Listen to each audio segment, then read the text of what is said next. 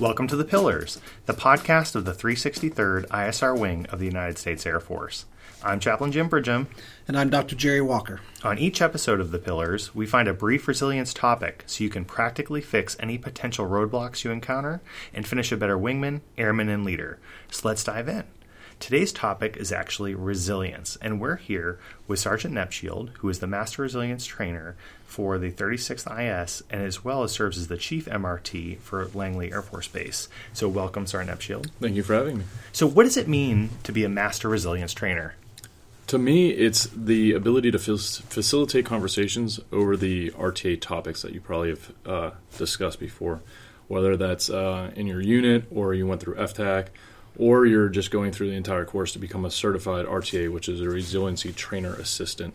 Um, I'm uh, went up to the Expeditionary Center up in Fort Dix to be taught how to facilitate that conversation, how to bring things out of different individuals in a classroom, and then also to use those skills on a day to day basis to become a better supervisor, mentor, friend, husband, things of that nature. That's outstanding. So when a person comes into the RTA, the uh, resilience trainer assistant course, they come in and they want to learn how to impact their unit, and they want to learn how to help those folks around them. They're teaching because of the AFI, you know, four hours a year, I think. Right. But what is your goal when you bring someone into that course? What do you want to produce? I really want them to put the name to the skill that they've been using their entire life. Uh, some have never been really exposed to things that they're going to find in the military, um, and others that we see come in and they don't really understand what some of the skills are, like gratitude, for an example. We want you to be grateful for the things that you have, and it's all too often that we find ourselves dwelling on negatives, but then when we sit back and we realize there's a lot of things that we should be grateful for, like the fact that we have a job, we're getting food, that the base is here for us to actually be able to go and meet all these different people but those interactions sometimes turn negative but we forget that we have the opportunity to at least meet that person yeah. uh, and learn from the negative and not how to be that person so it's those kind of things that we're trying to reassure uh, each individual that although it's negative how to build a positive experience out of it you, mentioned something that I really uh, like. You said um, here in, when people come into the military, they're going to be exposed to some things that they've never experienced uh, before. And I think um, that's not just the military. I think that's anywhere. I mean, our 18 year old, 18, 19 year old selves just don't have that much life experience. And, you know, while we may think that we've got this whole life thing figured out, um, all of a sudden we're thrust into a new environment, whether that's, you know, the military or out in the working world or uh, going to college. You're in a completely new environment and there's different challenges um, based on the things that you're going to experience, many of which you've never had the opportunity to encounter before. And so, what you're saying is um, the the resilience training provides us a way to handle the unknown, the things Absolutely. that we may not be able to um, uh, prepare for otherwise. And we might have used the skill, we mm-hmm. might have had the skill, but now it's kind of like if you've never heard these terms, now it's refining it or it's putting a name to what you're doing and then expanding upon that. So you kind of have some other solutions to go along with it. Hmm. Well, and I know it comes to, at least for gratefulness, to stay on that example for a minute. Gratitude can't coexist easily at least with negativity. So if you work into a walk into a workplace where everyone's just being negative Nelly and you say, "Hey, you know, but at least we have a place to work and we have jobs and I appreciate that personally." That changes the dynamic very quickly. So what kind of examples do you have of, of people employing resilient skills in the workplace? I think it happens all the time that we don't even know that we're doing it. I mean, um, interpersonal problem solving is a skill that we get taught in ALS, uh, NCOA. Um, sure, it's in the senior NCOA course as well. But then every time we have a, a, problem with somebody, we have to have that conversation, and that's a resilient school uh, skill, interpersonal problem solving. Open the communication lines up. Talk to the person about how you're feeling about it be vulnerable to that individual mm. and then recap at the end what you expect out of them and what they expect out of you to come to a solution to move on from the problem. Uh, all too often we well that person's that person either because of i'm intimidated by them or their rank or who they are or what position they hold. But it really is like as as the individual maybe in that position when somebody comes to me with a problem maybe i don't even know that i'm treating them that way. So as soon as they come up i can adjust and we see that and we get those stories all the time about I was able to approach my supervisor. I was hmm. able to approach my spouse about this weird situation that's been happening for three months. And finally, we talked about it, and it turned out to be this positive outcome in the end. And they didn't even know that they were hitting hitting on that nerve every single day when they were doing it, and I just exposed them to that. So That, that's incredible. And and what you're talking about is actually something that uh, Chaplain and I uh, discussed in our previous podcast, which was effective communication.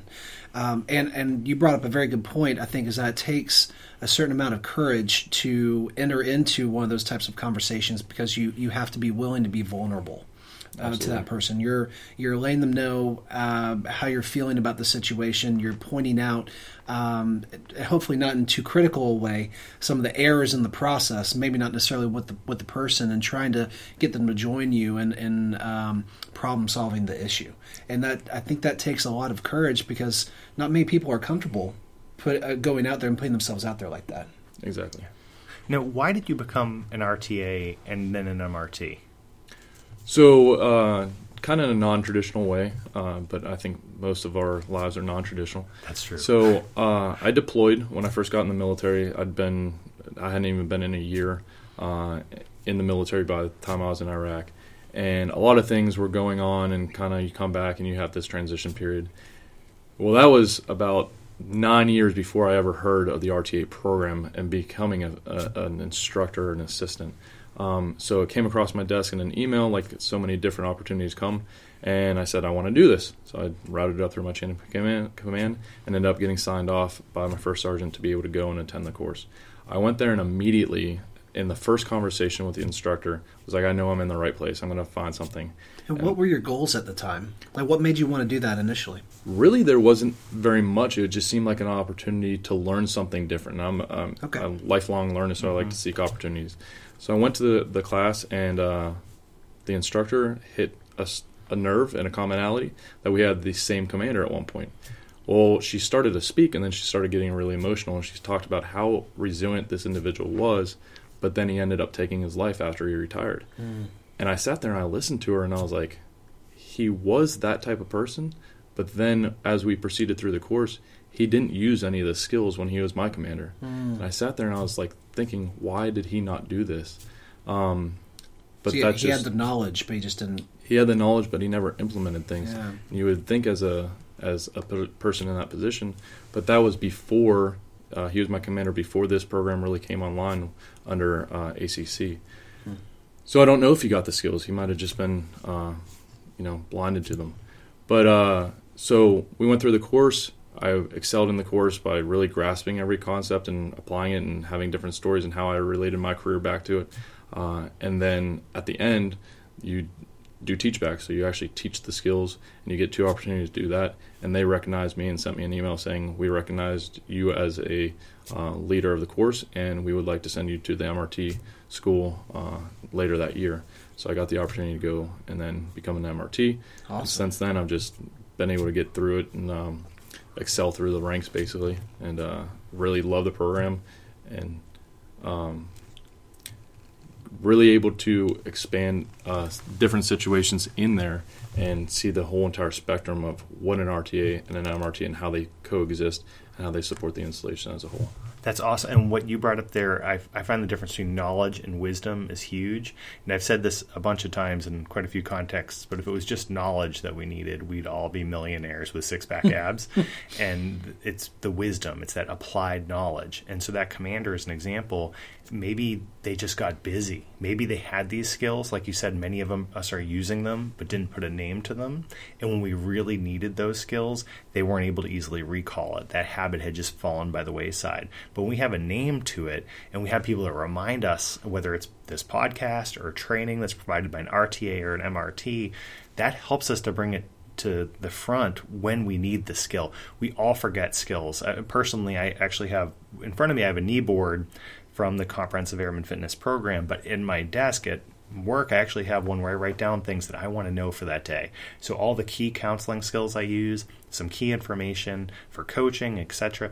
I review those bullets every single day because we need reminders. We need to. It only takes me a few minutes. It's not like wasting hours, but we need reminders and sometimes we serve as that reminder. And that's actually a skill set. I mean, mindfulness, taking some time to yourself and regrouping, like you just talked about, that is huge. Every leadership book uh, that I've, I've read says that benchmarking the beginning or the end or the middle, some part of your day, to take 5, 10, 30 minutes out of your day to just relax and center yourself and remember where you're going to go and what you're going to do and just dwell on you for a second. And that's huge. And to bring that full circle, um, if I could add a component to that, is to uh, actually count your blessings during some of that that uh, time period, like you're talking about. Absolutely. Because um, then you can employ that gra- uh, that gratefulness, um, and find a little bit of gratitude each day for the things that you know that went, went well that day, that week, uh, or things that you're looking forward to that you're really uh, grateful about. Um, there's uh, actually been a number of clinical studies um, in the, the you know psychology field, positive psychology field, looking at um, the impact of that kind of uh, gratitude exercise on people's psychological well-being and on their rates of depression, and it's uh, you know, positive indication for for both of those issues. That's amazing. So if we had to, for the audience listening right now, we want to give them maybe one or two things. So if you, as a master resilience trainer, had the ear of these folks and you were just going to tell them, hey, try this one skill today. Maybe it's something from your own experience or something that you teach. What would be that one skill you could share with them today? For me, it's gratitude. Uh, I do like mindfulness to benchmark and take some time for yourself, but gratitude is the biggest one because we always forget why we're doing the things that we're doing, and we dwell on negatives versus the positives. And uh, positive psychology and positive in work environments are the best environments to be in, uh, hands down. But that uh, gratefulness, taking a second, realizing why we have the things that we have, even in surrounded by the negatives. If you get fired from your job today and you can't wear this uniform or you can't go to work the next day, be happy that you still have a roof over your head or that you were able to enjoy a meal yesterday. Things that you can dwell on, that you have a support network, mm. uh, the smallest things, because that's how I've lived my life. Always go into a situation expecting the worst and dwell on each and every positive, and always has uh, worked out to be the best positive situation possible. That's excellent. And for for me as a um, uh, I consider myself more of a behavioral psychologist, so I focus on what people do. Um, if if I you know can challenge you with this question, um, what advice would you give people to turn gratitude into a behavior? In other words, what does gratitude look like? It's really that is a kind of a challenging yeah. question, right? Um, to me, it's listening. Hmm. So if you hear somebody complaining, what are they talking about? So if you're listening to the individuals that are around you, sometimes not saying anything is going to help them talk to you through a problem. So I've sat in a room and just stared at the person venting, and then when they're kind of done, just continue to stare, and they tell you more, mm-hmm. and it opens up the actual problem. So it might be that they're really mad about something that's going on in the work environment, and they think it's that person, but it might be something going on at home that they identify later in the conversation by you just listening to them venting. So it's taking that moment to just listen and be present for them and then in that it'll build a conversation piece that you can kind of take some clues and say is this the problem or is this over here the problem? And nine times out of ten it's this over here that they didn't even realize was an issue that's becoming a bigger issue. Sometimes I, call that the principle of the light pole that and if people come to my office for counseling and i do nothing but function as a light pole which what does a light pole do? They, they don't respond they just it's a light pole. It stands there and provides light. And if we just do that and let people vent and talk to us, they generally solve their own problems. Like they're actually most people mm-hmm. are competent enough and know everything to solve their own issue, no matter how complex. And we just provide light. And of course, I want to provide more than that and encouragement, etc. That's my natural bent. I want to jump in and say, "Oh, here's fifty thousand things you should do today." But the thing is, what can we do just to be that person? And ultimately, by leading to gratitude, there's so many positive effects. Mm-hmm.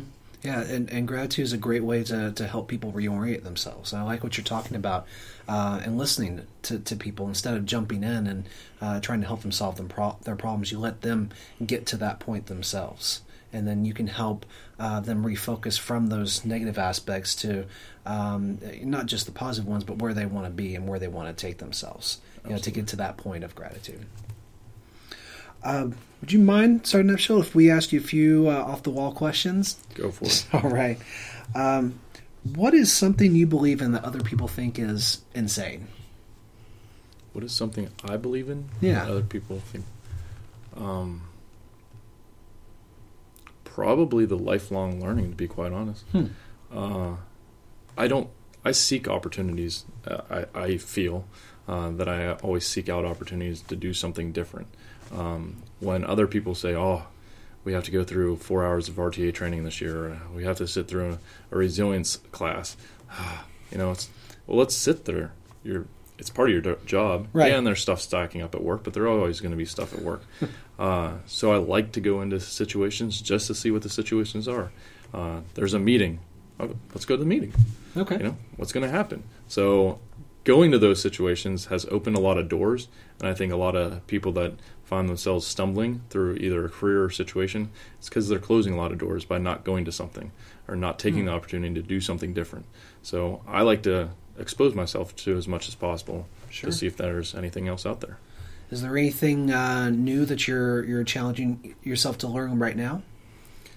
Um, well, actually, right now I, I I coach motorcycle safety for the state of Virginia. Okay. And they asked me about a month ago to become a quality assurance reporter. So I went through Oh. that course. So now I have to uh, speak in brevity terms on writing reports, which is something I struggle the military is writing, Okay. anyways. So it's uh, opening that door and exposing myself to something else. And going through the course opened me and exposed me to the legislative part of how the DMV structure works with a motorcycle safety program and a whole plethora of other questions that I've had for the instructors. So it's a excellent opportunity to see how huge legislative and government works uh, on the outside. so I was That's like awesome. absolutely surprised by that. Which which is great that you got there from uh, just open doors and pursuing opportunity after opportunity after opportunity. Yes. Awesome. Okay. One more question for you. If you could have one gigantic billboard anywhere with anything on it, what would it say? Smile. Hmm. Uh, this is actually I went to a suicide awareness convention last year, and a individual I'm horrible with names, so I don't remember uh, his name, but I remember his story.